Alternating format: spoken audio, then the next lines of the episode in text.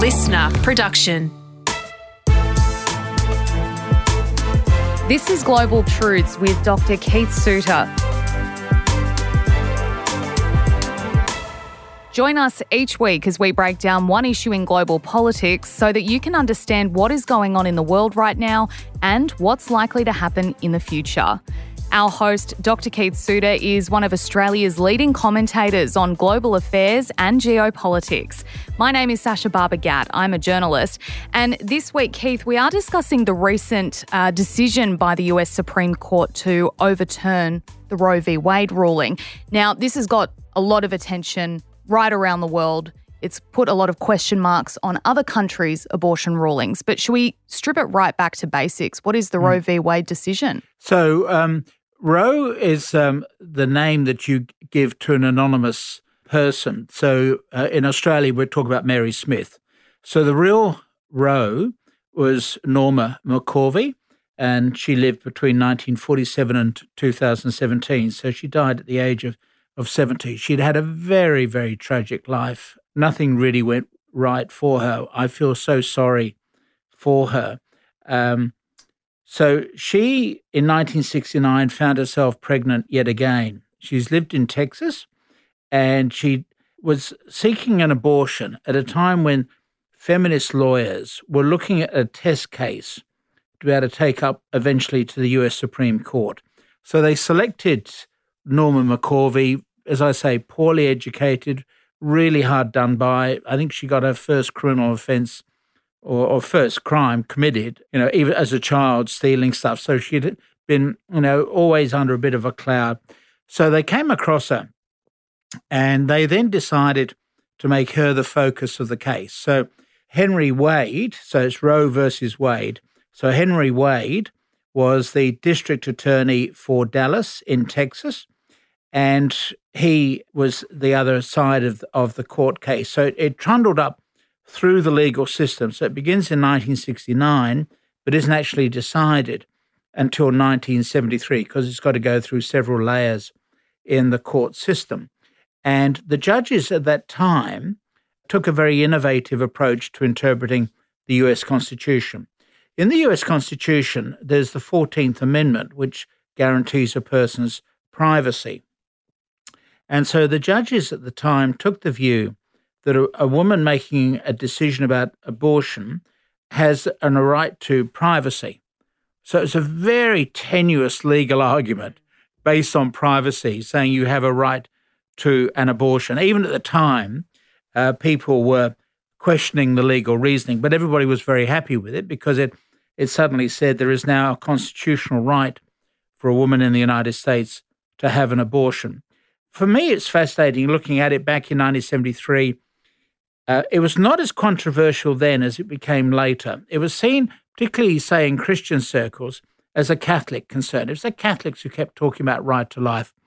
But then in the uh, 70, late 70s and then into the 80s, you get conservative Christians who previously had kept out of politics because we know that politicians are sinful people, you keep away from them.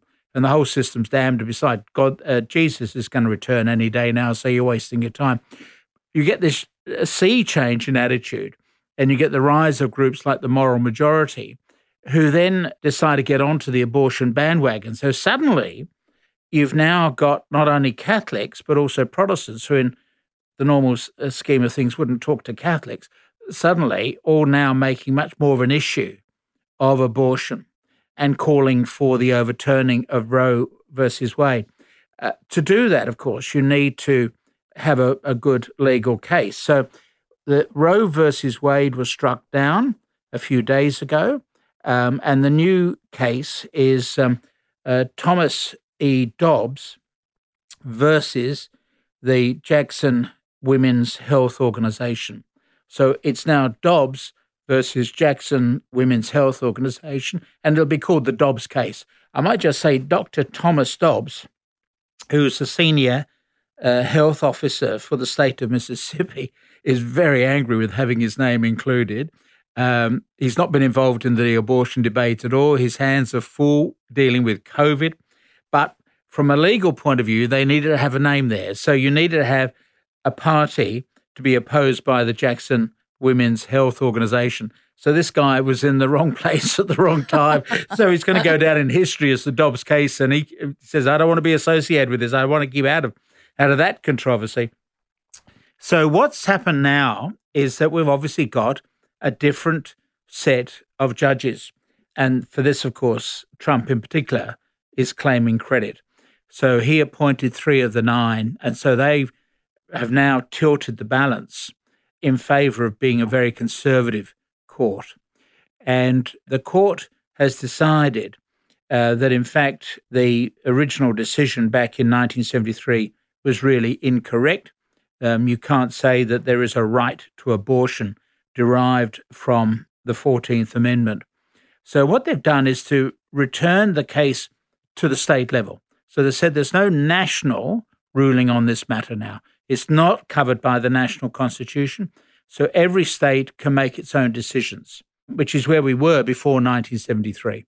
And uh, we assume that about 26 states will ban abortion. So, about half of the states in the United States, ones that are principally in political color terms red, in other words, they're conservative states, they're the ones who will now ban abortion. Some of them already had laws on the books ready to go.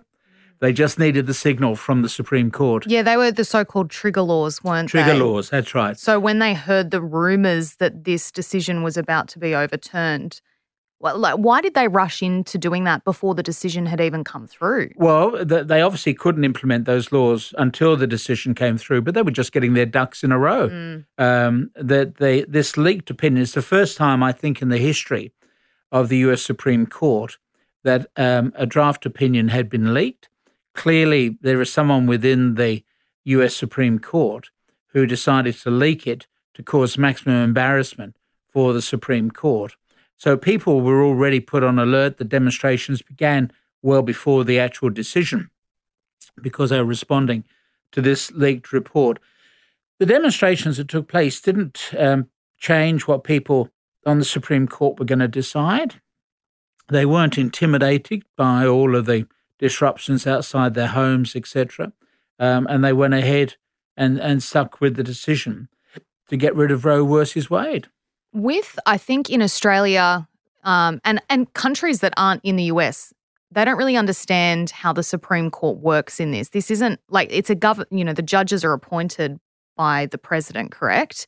So nominated by the president, but right. appointed yeah. by Congress. So you know, how could a court kind of come in and change? For yeah. me as an Australian, like I've read about it and I go, okay, I understand it, but it seems beyond the pale almost that they could almost overturn a government decision. Well, that takes us all the way back to 1787. all right, here we go. the framing of the American Constitution. So, the American Constitution was based actually on an incorrect interpretation of how the British system operated. Right. There'd been a textbook written at that time by a French author who got it confused. The French author thought that the British system consisted of three parts that would sort of shared power with each other. It's not in, that's not actually how the case operates in the UK, but that's how they've got lumbered with it in the United States. So you now have three branches of, of government. So you have the executive, which is the president and the, the staff and the bureaucracy, State Department, Department of Defense, etc. Then you um, have the Congress, which makes the laws, authorize money, etc. And then as a co-equal partner, they have um, the legal system. And and you're right, it is confusing for an Australian to try to make sense of this because in Australia, as is the great in Great Britain, the legal system is still very politically influenced. Now, judges would say that's totally wrong. I shouldn't say that because judges like this certain mystique, right? The judges are not going to be people you're going to meet in a hotel bar, for example. They operate uh, to isolate themselves from society, which can help explain what, what some of the strange statements that they make because it shows how detached they are. Uh, I'm, I mix with a lot of ex judges. You know, they're not, they're nice people, um, but it's quite clear that they've lived a rather cloistered environment. Once they become a judge, one of them, for example, that I've worked with over the years, had to resign from a certain organisation because he said, "I'm now going to be on the Australian Supreme Court, and I don't want to be seen involved with any." campaigning or lobbying, which could then be used against me if a case comes before the Australian High Court. And if it comes before the Australian High Court, I will be disqualified. So the judges in, do lead a uh, this sort of solitary existence, very careful about the opinions that they express, etc. So they they whip up this mistake. But I think what this decision brings out is that the judges are as biased as, as the rest of us. You know that you uh, Trump selected judges on the basis of their political opinion, and and during the hearings that came out as well that someone like Kavanaugh was clearly a conser- conservative, and Amy Coney Barrett. Now, of course, it just jogs my memory that the problem long term is that in Australia, judges at the age of 70 or 75, depending on where you are, have what is called judicial senility. So, in other words, you have to retire. You're forced out. You're forced You're out because you reach retirement age. Um, whereas in the United States, you are appointed for life. And, right. and so Ruth Bader Ginsburg, who's this doyen of the, the left wing judges, she actually has contributed to this problem because she didn't retire. Uh, when Obama was in office, and Obama could have appointed another liberal judge. Instead, she decided to hang on and died during the Trump presidency, which gave Trump this opportunity. This, this appointment to the US Supreme Court is going to be one of the longest lasting legacies of Trump. Because someone like Kavanaugh or, or uh, Amy Coney Barrett, they could be around for 40 odd years, perhaps even 50 years, depending on medical advances. So, you know, we're long after Trump has disappeared from memory and probably dead. Yes, probably 40 years. His nominees to the Supreme Court mm. will continue yeah. to haunt the system.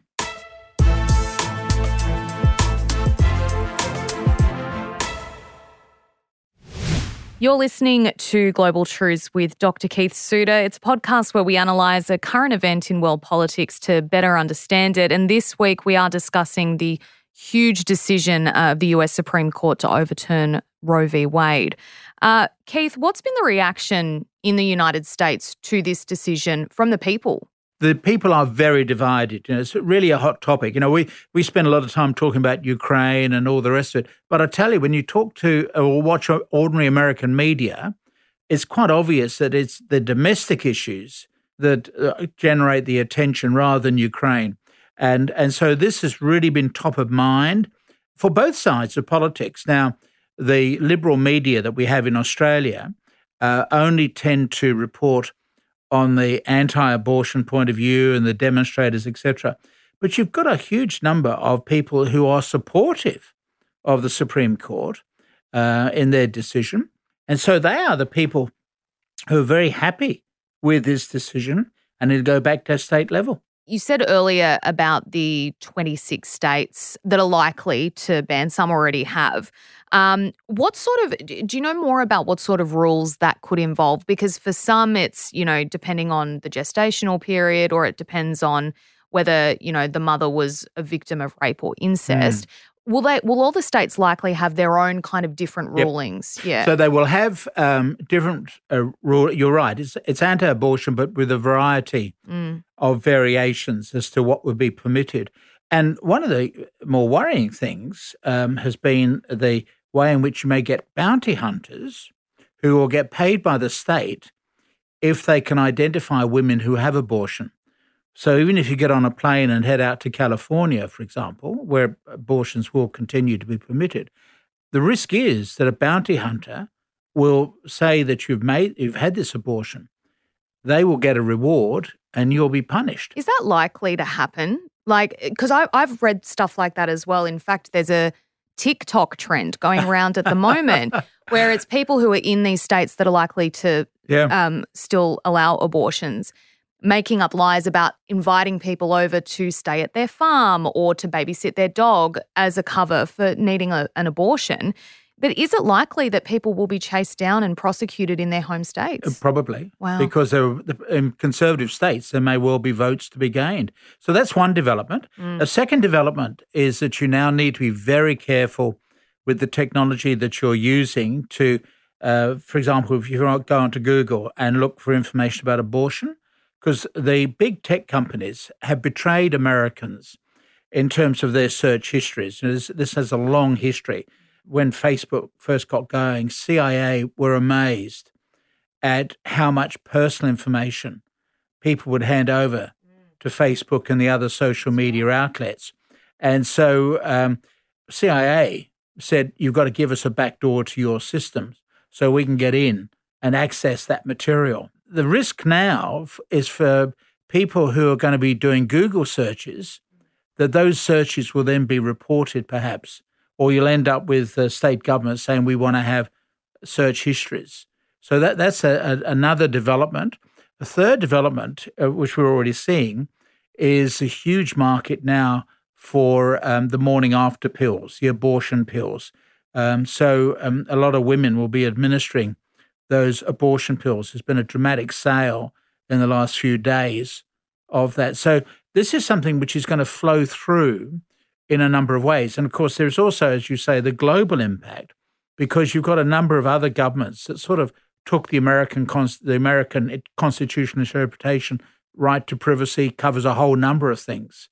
Um, and don't forget, we will see, I think, in the United States now a challenge to gay marriage because that also comes under the 14th Amendment, right yeah. to privacy. And that's the concern, I think, for a lot of LGBTQ Americans is that they're like, well, what's next? Yep. Um, are there any other sort of laws that could be challenged from this precedent, I guess? Well, I, I think there'll be a lot of things relating to that community. And as, uh, also, one has to say the political culture in the United States is so toxic that one side's looking out for the other. You have all these political wars that are going on at the moment, and it, it's a very unhealthy environment. Remember, this is why Putin thought he could get away with invading Ukraine because the Americans are so busy arguing with each no other. Notice. Instead, of course, you get the Americans coming together, perhaps to oppose Russia. So, which is obviously a big shock for Putin. Um, so, I think this will certainly be a decision that has global consequences. There's elections coming up in the US in November. Is yep. that right? Could that have any implication, the results from that, could they have any implication on the laws in these states that look set to outlaw abortion or already have? Absolutely. And I think that what you'll see is a big push by the Democrat Party. So the election in November will be very important indeed because this will be an opportunity for the Democrats, if they do well, and it's possible to do well in uh, uh, in these elections, although they generally the history is against the president. But who knows? People feel so energized by this decision that people will turn out in good numbers. You'll end up with the Democrats perhaps uh, expanding their control of the Senate and the lower house. And at that point, Biden will then be able to appoint more judges. Uh, he can't dismiss the existing ones, but he will be able to appoint more judges and that way they'll be able to overturn the decision in the Dobbs versus Jackson Health Organization decision. So it's not entirely bleak. I think there are still options uh, out there, but it certainly has been a, a dramatic week or so in terms of the decisions of the American legal system. Suddenly we're having to get our head around the complexity of the American legal system. Well, you've explained it very well for us, Keith. I do appreciate your time this week. Thank you so much. Thank you. Listener